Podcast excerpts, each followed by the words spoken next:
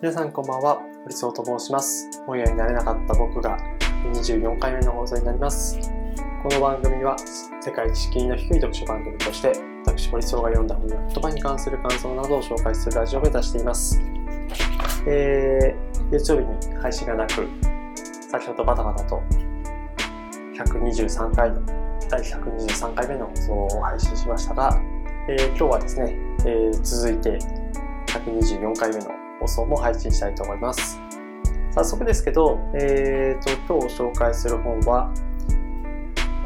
松田薫さんの「残念な政治家を選ばない技術選挙リテラシー入門」という本です。えーご存知の通り2021年10月31日に第49回衆議院議員選挙が開催されます。えーそうですね、今回の選挙は、あのーまあ、コロナ禍から、まあ、少し今は落ち着いてますけど、第6波が来るのか来ないのか、うん、というところもありますし、まあ、来なかったとしても、えーいかにそこから経済を安定して、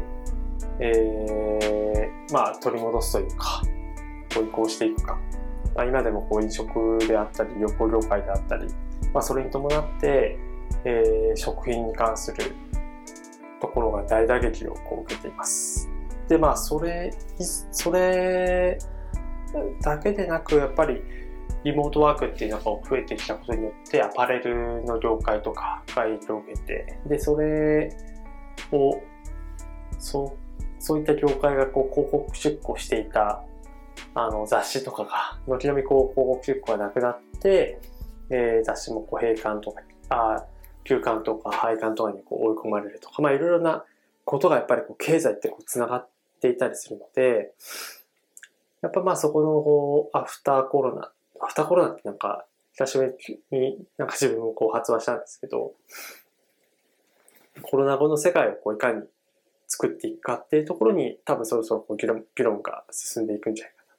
まあそこは結構大きな争点の一つだと思うんですけど、まあそれ以外にも、あの今回の衆議院議員選挙は本当多様な争点があるなと思って、外交問題とかこう安全保障みたいなところをこう争点に掲げる方もいたりだとか、あるいはこう、LGBT、えー同性婚、あとこ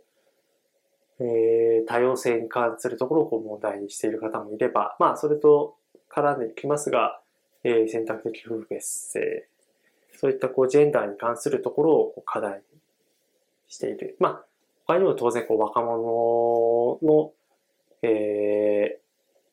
こうなんか若者のこう賃金というか、そういったところが、まあ全然こう上がってこないじゃないかっていうところもありますし、まあ、差別、ヘイトスピーチに関する問題もあって、いろんなことが争点になるわけですけど、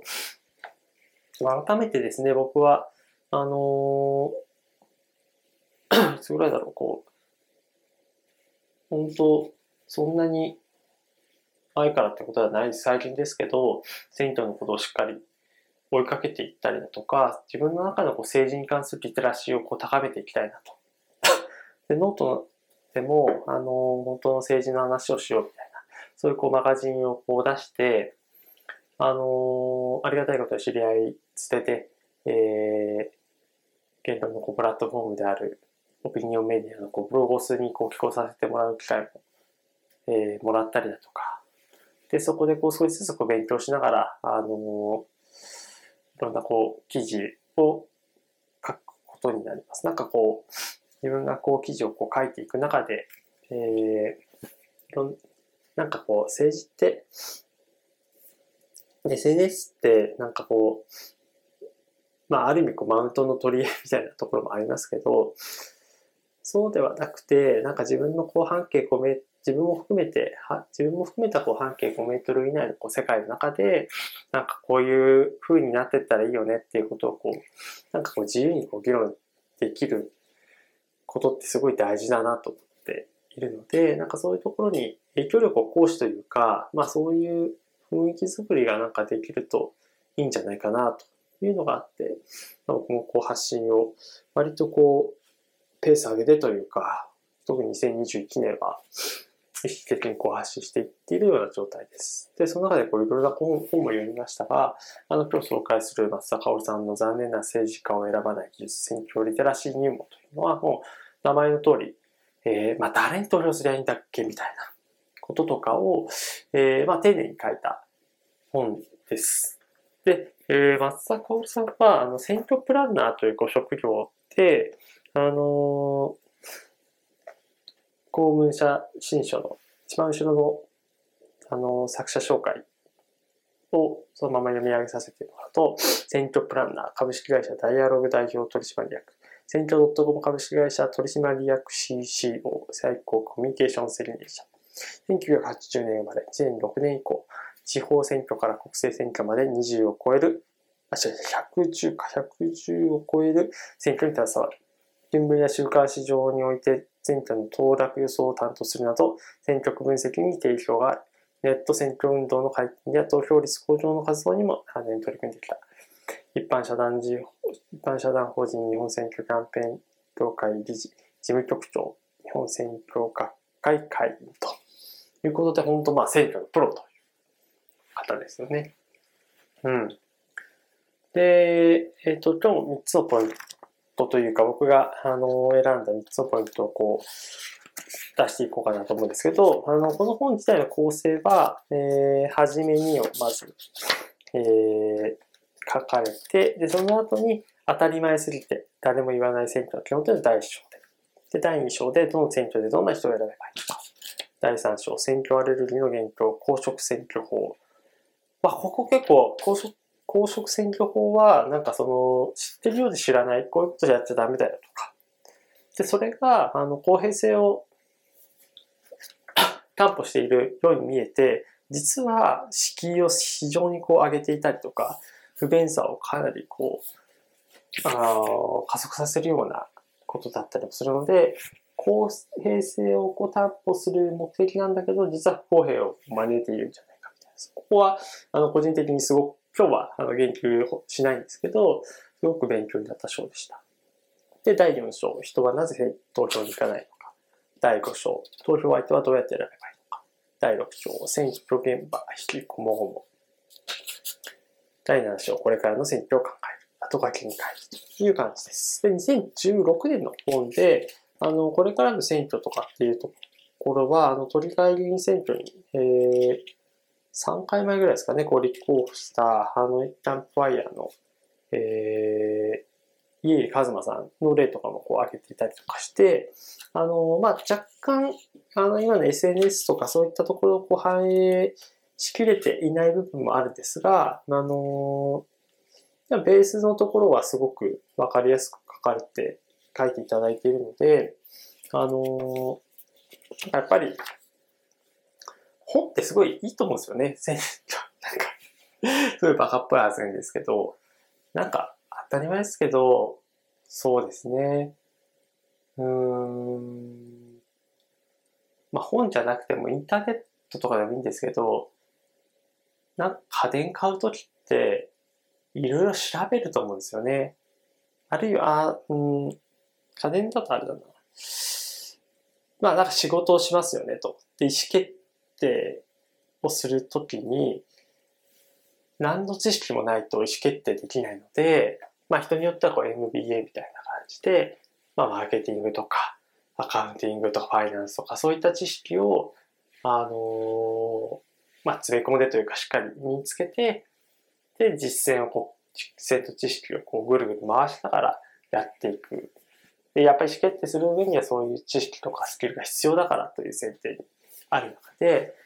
選挙とか政治参加に関しても、やっぱ最低限の知識って絶対必要だと思うんですよね。それがないと、もう、何の、えー、丸裸の状態で会社の重要事をこう意思決定しなくちゃいけないってすごい怖いことじゃないですか。で、実際その一人一人が、やっぱ無知というか、あんまりこう知らない状態でこうせ、あの別に政治参加は、あの、特にこう若い世代の方とかは、もう何もしまあ特にそんなに気にせず投票には行ってほしいとは個人的には思っています。あのまあ、投票することで次の選挙に向けて自分が投票した政治家でどういうふうな動きをしているのかとかっていうのを、まあ、ちゃんと覚えておけるというか、気に留めておける一つのきっかけになるので、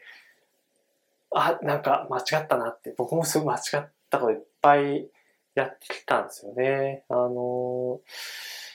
あ、この政党に投票しちゃったかっていうのもあるし、あ、この人ほど理解、あの、都知事選で投票しちゃったな、みたいなのも、やっぱある、後悔があるんですけど、やっぱその後悔が次の選挙において、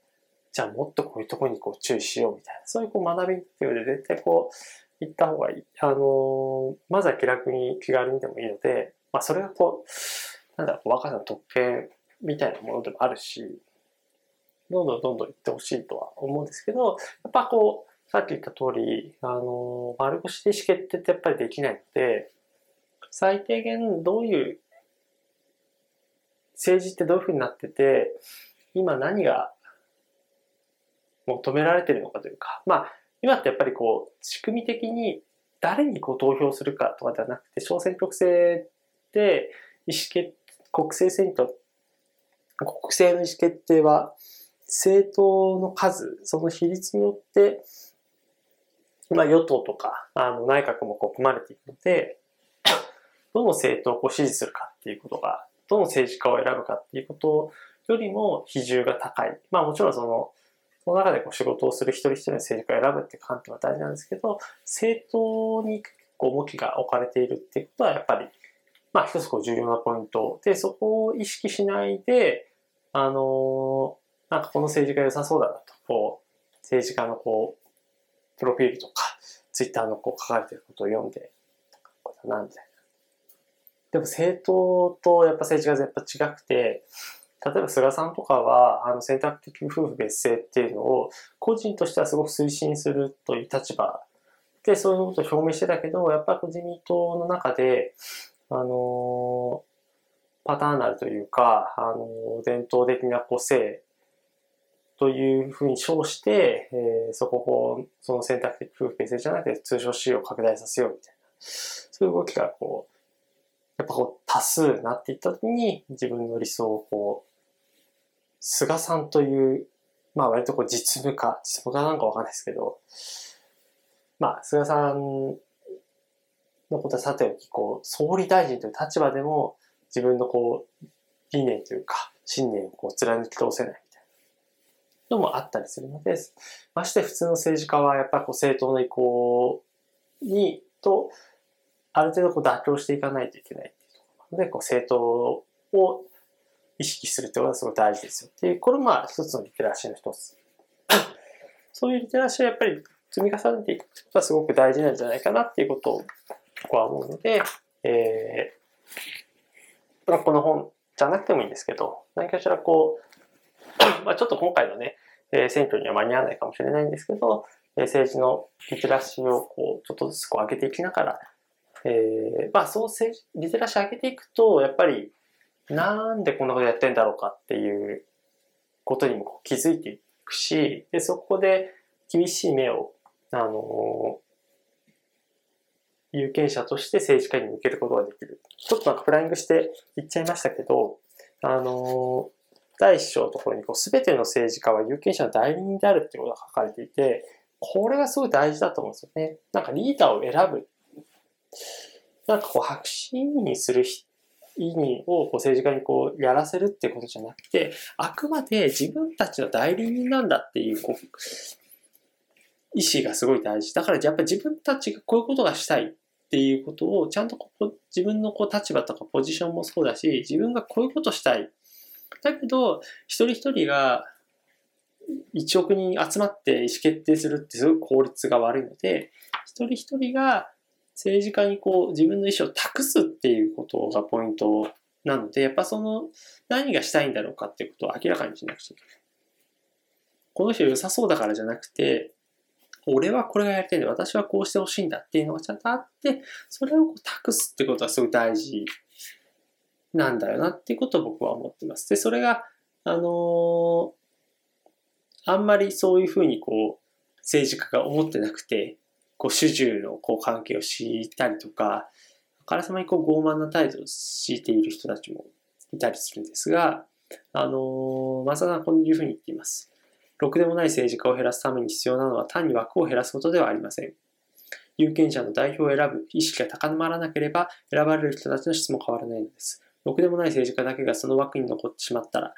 そこから私たちはさらに彼らの数を減らせるでしょうか。そんな嫌な未来を防ぐためにも自分たちがどの制度でどういった代表者を選ぶべきなのかしっかり考えなければなりません。辞書でその部分についてもっと具体的にご説明しましょう。はい、ということで、えー、なんかリーダー決めるっていうのは、まあ、リーダー決めるっていう選挙なんですけど、そうではなくて、まあ、我々、こう、え、代理人なんだっていうことを、まず一つ、ポイントとして押さえていただけるといいのかなと思います。で、第4章に、まあ、人がなぜ投票に行かないのかっていうことが書かれていて、で、やっぱ投票率のリアルということで、本当に僕も改めて調べてみましたけど、投票率本当低いんですよね。国政選挙であっても、60%超えたのって、えー、2000年代入ってから本当2回しかないのかな。で、それのうちの1回が小泉純一郎さんの優勢選挙と言われている、まあ、自民党内の内毛場というか、自民党内で優勢民営化が反対されましたと。で、それに小泉さんが切れて、あの反対した、反対票を投じた人たちを公認せずに資格みたいな感じで送って、で、まあ自民分裂みたいな感じだったけど、多くの国民が小泉純一郎に巻き込まれていって、えー、自民分裂して票が割れるかと思ったけど、無党派層さえ取り込んでいくっていう、そういう小泉劇場みたいなことが起こった時に、えー、67.51%。で、もう一つはその次の衆議院議員選挙、第45回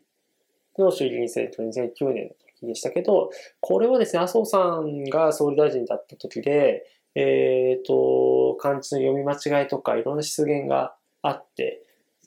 まあ、それ以前にも、福田さん、安倍さんが一番最初総理大臣になって福田さんになってみたいな感じで、こう政権が、総理大臣がどんどん変わったタイミングで自民党の信頼がかなり低くなっているタイミング。で支持率も落ちていって、麻生さんもこう解散のタイミングをこう見誤見誤って、なかなかできずにいたときに、えー、痺れを利かした国民が、あのー、第45回の衆議院議員選挙で、え政権交代のえ判断を下したという。この時が、えー、69.28%ですね。あの、自分のノートにも書いたんですけど、争点が分かりやすいこと。小泉さんの時は、優勢選挙、優勢民営化、賛成か反対か。えー、2009年の時は政権交代するかどうか。で、それにマスコミがどれだけこう報道するか。マスコミの報道のスタンスとか、その報道の量、その掛け算によって、えー、結構こう投票率がこう、まあ良くも悪くも変わっ、まあよ、あんまりいいことじゃないですけど、やっぱ自分の意思で、あの、行くということはすごい大事なので、で、争点がまあ、単純シンプルな方がもちろんわかりやすいんだけど、これ、多様性というか、その、いろんなことが、いろんなポイントが争点になり得る、よ、いい意味で、なり得る時代の中で、これが争点ですっていうよりは自分で争点決めていきましょうっていうのが多分これから当たり前になっていくと思う中で、やっぱりこう一人一人のこう投票行動を主体的にやっていこうっていう意識がすごい大事になっていく状態。だけど、まあ現実的には、あの、国政選挙はほぼ50%台、もう悪ければ、えー、40%ちょじゃあ40%台になるってことは、あのー、過去も一度しかありませんけど、でもやっぱこう、いつ50%割ってもおかしくないみたいな、そんな状況であるというのはこうリアルとしてありますし、で、全体として、どの世代もこう投票率はこう下がっている傾向にある。みたいなことが、まあ、ちょっとこう、改めて一つ、ポイントとして、なんか押さえておかなくちゃいけない。で、やっぱり SNS がすごい盛り上がっているので、で、かつ自民党の批判をする人の声も多かったりするんだけど、それは、その人が反自民の人をこう結構フォローしているからであって、で、現実はその、まあ多分今回の選挙も、あの、政権交代まではいかなくて、まあこんなこと言うとあれですけど、よくも、まあこれは別にその、なんだろう、こう、ネガティブな意味ではないですけど、まだそこまでは、あの、国民が判断下さないんじゃないかっていう、まあ、大方の見方、大方の見方。ただ、自民党に対してこう、お給をどれぐらいこう据えられるかっていうところが、まあ、ポイントになっていくのかなっていうふうに思ってるんですけど、そもそもそういうふうな考え方をしている人の数も少数だし。で、大前提として全体として 有権者の2人に1人は投票に行かないという、そういう現実の中で、政治のことを一人一人が考えていくという指針をどういうプロセスでやっていくのかっていうのは結構難しい問題だなと、改めてこう認識したので、認識したというか、まあ、投票率上げましょうと言っている中で、じゃあ今ってどうなんだっけ？っていうのをこう最速っていうのは、まあ今後の対策にも結構こう通じ、つながっていくんじゃないかなということで、まあなんでこう投票に行かないのかっていうことを、えー、まあそれ以外の理由もたくさんありますけど、えー、基本的なところをこう押さえておく必要があるのかなと思います。で、えっ、ー、と、シンプルに3つ目のポイントをまとめますが、あの、投票相手どうやって選べばいいのかということで、えー、先ほども申した通り、政治家じゃなくて、まあ、政党を選ぶっていうことが、まあ、えー、ポイントであるっていうことを言いましたけど、あのー、松田さんはこんな感じで言ってます。一番大切なのはまず選んでみることです。そして次に大切なのは次の選挙にも行くことです。この続けていくことをしなければなかなか選挙に対する感覚は芽生えません。誰に入れたらいいか見当もつかない、選ぶ気もわかないという人は、多くが選挙に行ったことがないか3回以上続けて行ったことがない人です。何かを習得しようとするとき、あるいは理解しようとするときに有効なのは、仮説を立て思考し、結果を検証する流れです。その繰り返しによって自分なりの時間に基づいたリテラシーが構築されていきます。はい。もう何事もそうですよね。もう英語とかもそうだし、なんかやっぱこうやってみることで、で、恥をかいたりとか、それがこう通じなかったりとか、誤解されて通じてしまった時に、あ、じゃあ、こういうふうに英語を、えー、英語力をアップさせようとか、こういうふうな表現を今度はこう心がけようとかっていうことをすると思うので、選挙まあそれも同じですよと。リテラシー高めるためにはそういう仮説検証を繰り返していくことが大事だと。で、その上で、じゃあ誰を選べばどうやって選べばいいのかっていうことで、具体的なポイントとして国政であれば何はさておき現政権を支持できるかどうか。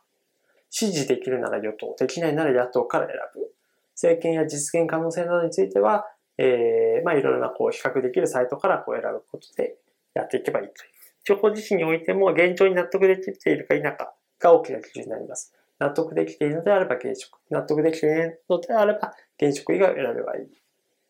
それだけで、えー、現職を支持しないという意思表示になります。このように、この人にだけは当選してほしくないという人を落選させるために対抗馬に入れるの大いありです。ということは言っています。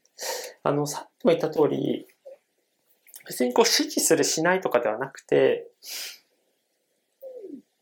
うん、代理人を選ぶということなんですよね、あくまで。で、そのために、あの、情勢を見極めて、この人が代理人としてふさわしくないっていう観点もそうだし、代まあ、この人が多分代理人として妥当だけど、この人に対して投票したりとか、あるいはこう投票行動を棄権して、白紙委任するのは尺だよねというか、ちょっとこう気を据えて、自分たち、例えばこう若者が別の人たちに投票すれば、あ、若者は怒ってるんだ。当選はしたけど、次はわかんないぞと。次は、やっぱ彼らの票も取って確実にこう当選しなくちゃいけないから、若者の施策も考えていかなくちゃいけないみたいな感じで、自分たちの要求、要望が叶お給を据えることで逆にこう叶っていくことってすごくあるんじゃない満足してたら、あまあ、今までどういうな感じでいいだろうかっていうことで、えー、認識することもあるし、まあでも投票すれば、あ、満足してるのかどうかわかんない。だけど、彼らは投票してるってことは、彼らのためにちゃんとこう動かなくちゃいけないなと。だって動かなかったら彼らは簡単に別の候補に、候補者に投票し直すことがあるからねっていうふうに考えていくことによって、考えていくことがやっぱり政治家の立場に立つとポイントになっていくので、やっぱこう、現状に納得してるか、えー、納得できないか、現状に不満を持ってるか持ってないかっていうことが、えー、本当大前提の、もう今日はあんまりこれ以上、その、どうやって選べばいいのか、いろいろこう詳しく書いてあるんですけど、その大前提がまずポイントなんだよっていうことが大事かなと思います。あの、例えば、具体的にこう、自民党と立憲民主党がありますよねと。これは、えー、与党と野党第一党で、立憲民主党全然好きじゃないんですっていう人がいて、で、だけど、えー、自民党の政治には納得してない。で、この二択だった時に、立憲民主党全然好きじゃないです。だけど、納得しない不満があるって言ったら立憲民主党に入れた方がいいっていうのが、まあ、あの、この本で書かれている基本の原則です。納得してないってことは、こう、今納得してませんよってこう意思表示をやっぱ示す方法は対抗馬に入れるということなので、そこがやっぱりなんか一つ大きなポイントなんじゃないかなと思います。まあ、もちろん、あのー、政権交代しそうだと、そこまでは求めてないっていう場合にはバランスが必要ですけど、特に日本の場合は、政権交代がありそうだっていう状況に陥らない限りは多分与党が今圧倒的に強いので、アメリカの大統領選挙は、あの、共和党か民主党かで、あの、かなり毎回激しく入れ替わったりしますけど、日本の場合はやっぱり今の段階では自民党強いので、お給を据えるっていう行動、全員がお給を据えるってことはやっぱりないと思うんですよ。なので、あの、お給を据える、まあ、リテラシーがこう高まってくれることをこう祈るばかりですけど、やっぱそうは、なかなかこうすぐは高まらないので、お灸を据えたいんだっていう方がこのポッドキャストとかこう聞いて、だけどこう立憲民主党はあんまり好きじゃないっていう方であっても、立憲民主党に入れた方がお灸をするという目的が達するってことが、あの、まあ、松田さんのご主張と重なる部分かなと思っています。えー、いずれにせよですね、あの、もっと繰り返しになりますけど、政治リテラシーをやっぱりこう上げるに越したことはないし、なんか政治のことをこう発信したりとか発言したりするのは、なんかやっぱりね、あの僕も会社辞め、会社をこう、会社に所属している立場だったらなかなかこう発言しづらいところはあると思うんです。そこはなんかすごい共感するところなんですけど、けど、投票率上げていこうよっていうことはカジュアルに言えると思うんですよね。やっぱりそれはすごい大事なことというか、あの、別に与党、自民党に投票するのでも全然いいと思うんですよ。だけど、見てるよっていうことをちゃんと示すっていうことはすごい大事なので、やっぱりこう、一人一人が、あの、政治に関心持ちましょうとか、投票に行って、えー、代理人、あくまで代理人なわけですから、代理人がちゃんとこう働いてくれてるかっていうのを、ちゃんとこうチェックしてますよと。えー、見てますよっていうのをこう証明する上でも、えー、投票は選挙に行くのは大事ですし、まあ、そのためにの大前提として、やっぱりこう政治リテラシーをこう高めていくってことは、まあ、望ましいことだと思いますので、えー、ぜひですね、一緒に政治リテラシーを上げていければなと思っています。あのノートで、えー、政治に関するマガジンもやってますので、もしよければ、あの概要のところにこうリンクも貼っておきますので、そちらをこうクリックいただいて、まあ、ノートを読んでいただいて、ご反応、リアクションも大歓迎ですし、まあ、よければあのフォローしていただけると、